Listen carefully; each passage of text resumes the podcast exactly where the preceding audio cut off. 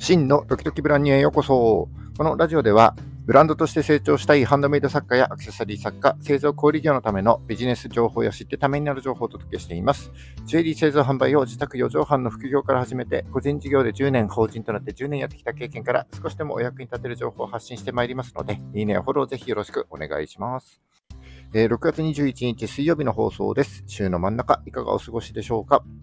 うんと、今日のお話なんですけども、僕のサイトで先日ですね、うん、全国のものづくりの作家さんだったり、えー、職人さんが出展できる、えー、クラフト系のイベントの情報ですね、を、えー、網羅した新しいコンテンツをあの公開いたしました。えーと、このコンテンツでは、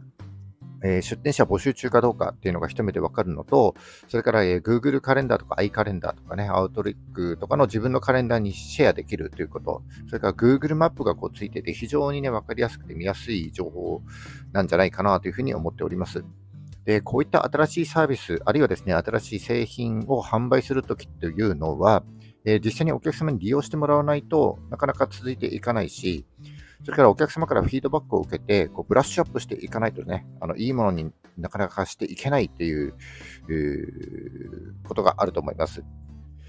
一方ですね、お客様の方から見てみると、お客様が求めるサービスなのか、えー、使い方がいいサービスなのか、製品なのかっていうのがわからないとですね、お客様は利用しないっていう、えー、鶏が先か、卵が先か、つまり製品やサービスが先なのか、お客様の利用が先なのかといった、えー、いわゆる因果性のジレンマに陥ることがしばしばあります。そこで今日はですね、鶏が先か、卵が先か、えー、この因果性のジレンマについてね、えー、最適解を見つけていこうかななんていうふうに思っております。うんとこれから新しい商品だったり、新しいサービスを展開していきたいなというふうに思っている方にとっては、とても参考になる話なんじゃないかなというふうに思いますので、ぜひ最後までお付き合いください。それではよろしくお願いします。はい、えっ、ー、と、今日は鶏が先か、卵が先か、つまりですね、えー、製品やサービスが先なのか、お客様の利用が先なのかという、えー、因果性のジレンマと言われる問題を紐解いていきたいな、なんていうふうに思っております。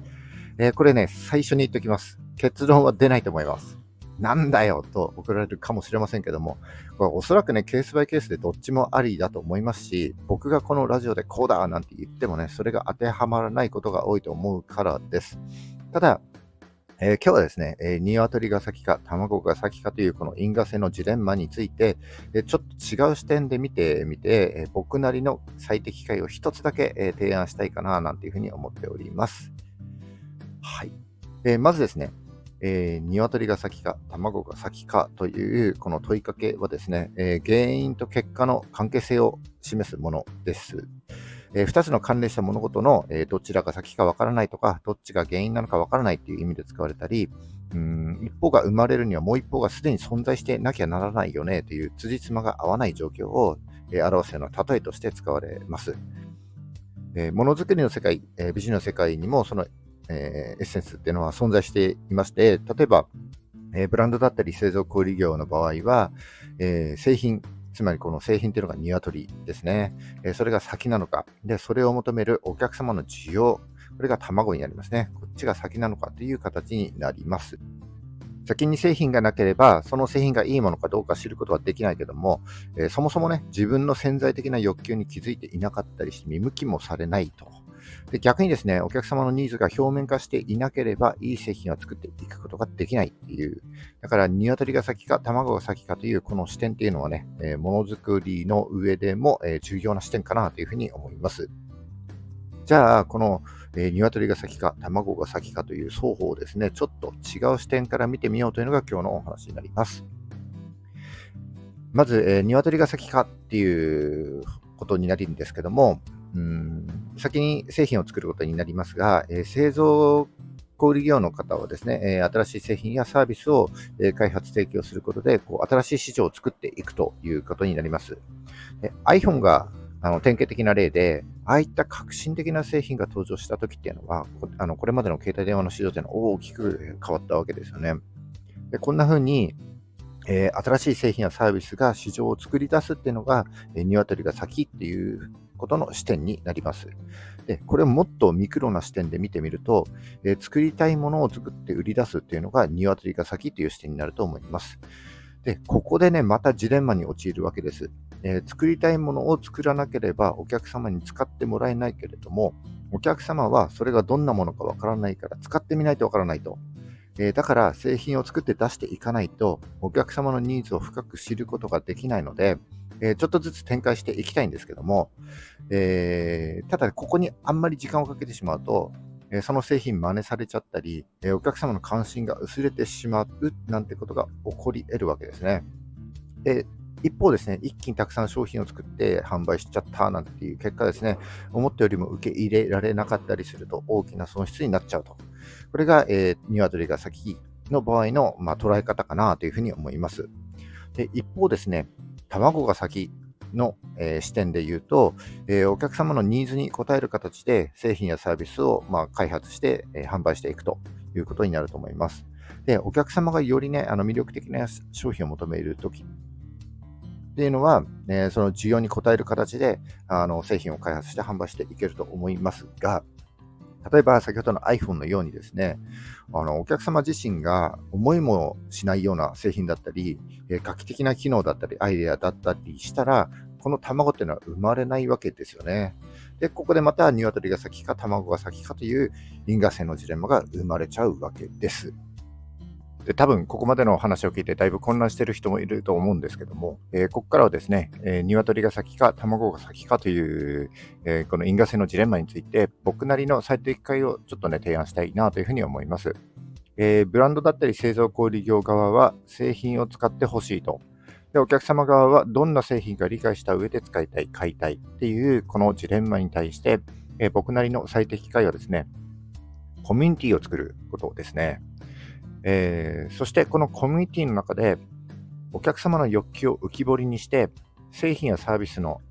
案、えー、つまりですね、ひよこを見つけることです。で、大事なのは、このコミュニティでは、えー、具体的な製品やサービスについて話すんじゃなくて、その本質について話すということになります。えー、だから、え自分が扱っている製品とはちょっとね、かけ離れた方向性になることもあると思うんですよね。あの、わかりやすい例えとして例えるならばですね、えー、ランニングシューズを作っているとします。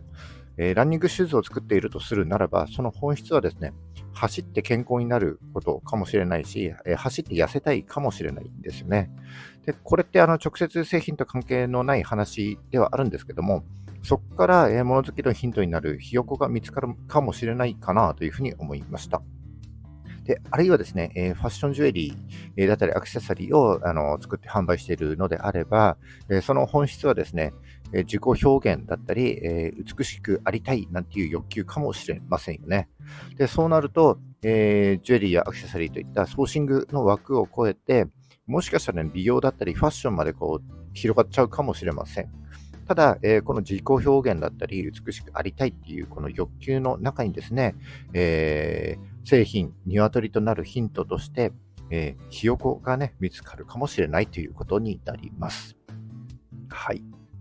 えー、ただですね、このコミュニティというと、ちょっと大げさに聞こえるかもしれないんですけども、これってね、多分どんな形でもいいんじゃないかなというふうに思います。えっ、ー、と、例えばインスタを通じて、えー、そのコメントだったり、ストーリーズでお客様とこう接してもいいし、あるいは LINE のオープンチャットを立ち上げてもいいと思いますし、Slack とか Discord なんてのもあるので、えー、何でもいいと思うんですよね。でもしかしたらオフラインの井戸端会議みたいなのも全然ありかななんていうふうに思います。そして、えこのコミュニティでひよこが見つかって、それが鶏に育ったとき、つまり、え新たな製品が生まれたとき、その時はですね、この製品という鶏、そしてコミュニティという卵が両方存在している、そんな状況になるんじゃないかなというふうに、ちょっとね、ふと思いました。えー、ちょっと今日はこのアイデアだけで終わりたいと思うんですけども、えー、今後ですね、このアイデアに似た事例だったり、あるいは、えー、実践していけるような企画がもしできたらですね、改めてご報告したいと思います。えー、以上ですね、今日は、えー、鶏が先か、えー、卵が先かという因果性のジレンマについて、えー、作り手応援サポーター、真のひよこ理論をご紹介いたしました。はい。えっ、ー、と、ちょっとね、今日、このまま終わりたいと思います、えー、本日も最後までお聴きいただきましてありがとうございます、えー、この話が少しでも役に立った、ためになったと思った方は、いいねをお願いします。えー、また、聞いたよという印で、いいねを、いいねボタンをね、ポチッと押して残して帰っていただけると非常に嬉しいです。励みになります。え明日もね、また頑張って放送しようかなというふうに思いますので、えー、何卒いいねボタンね、押して残して帰ってください。今後も頑張って配信してまいりますので、よかったらフォローもぜひよろしくお願いします。はい、えー、っと、明日ぐらいからですね、少し天気が下り坂のようなので、雨の日はね、皆さん気をつけてお過ごしください。えー、それじゃあ6月21日、週の真ん中ですね、今日も頑張っていきましょう。バイバイ。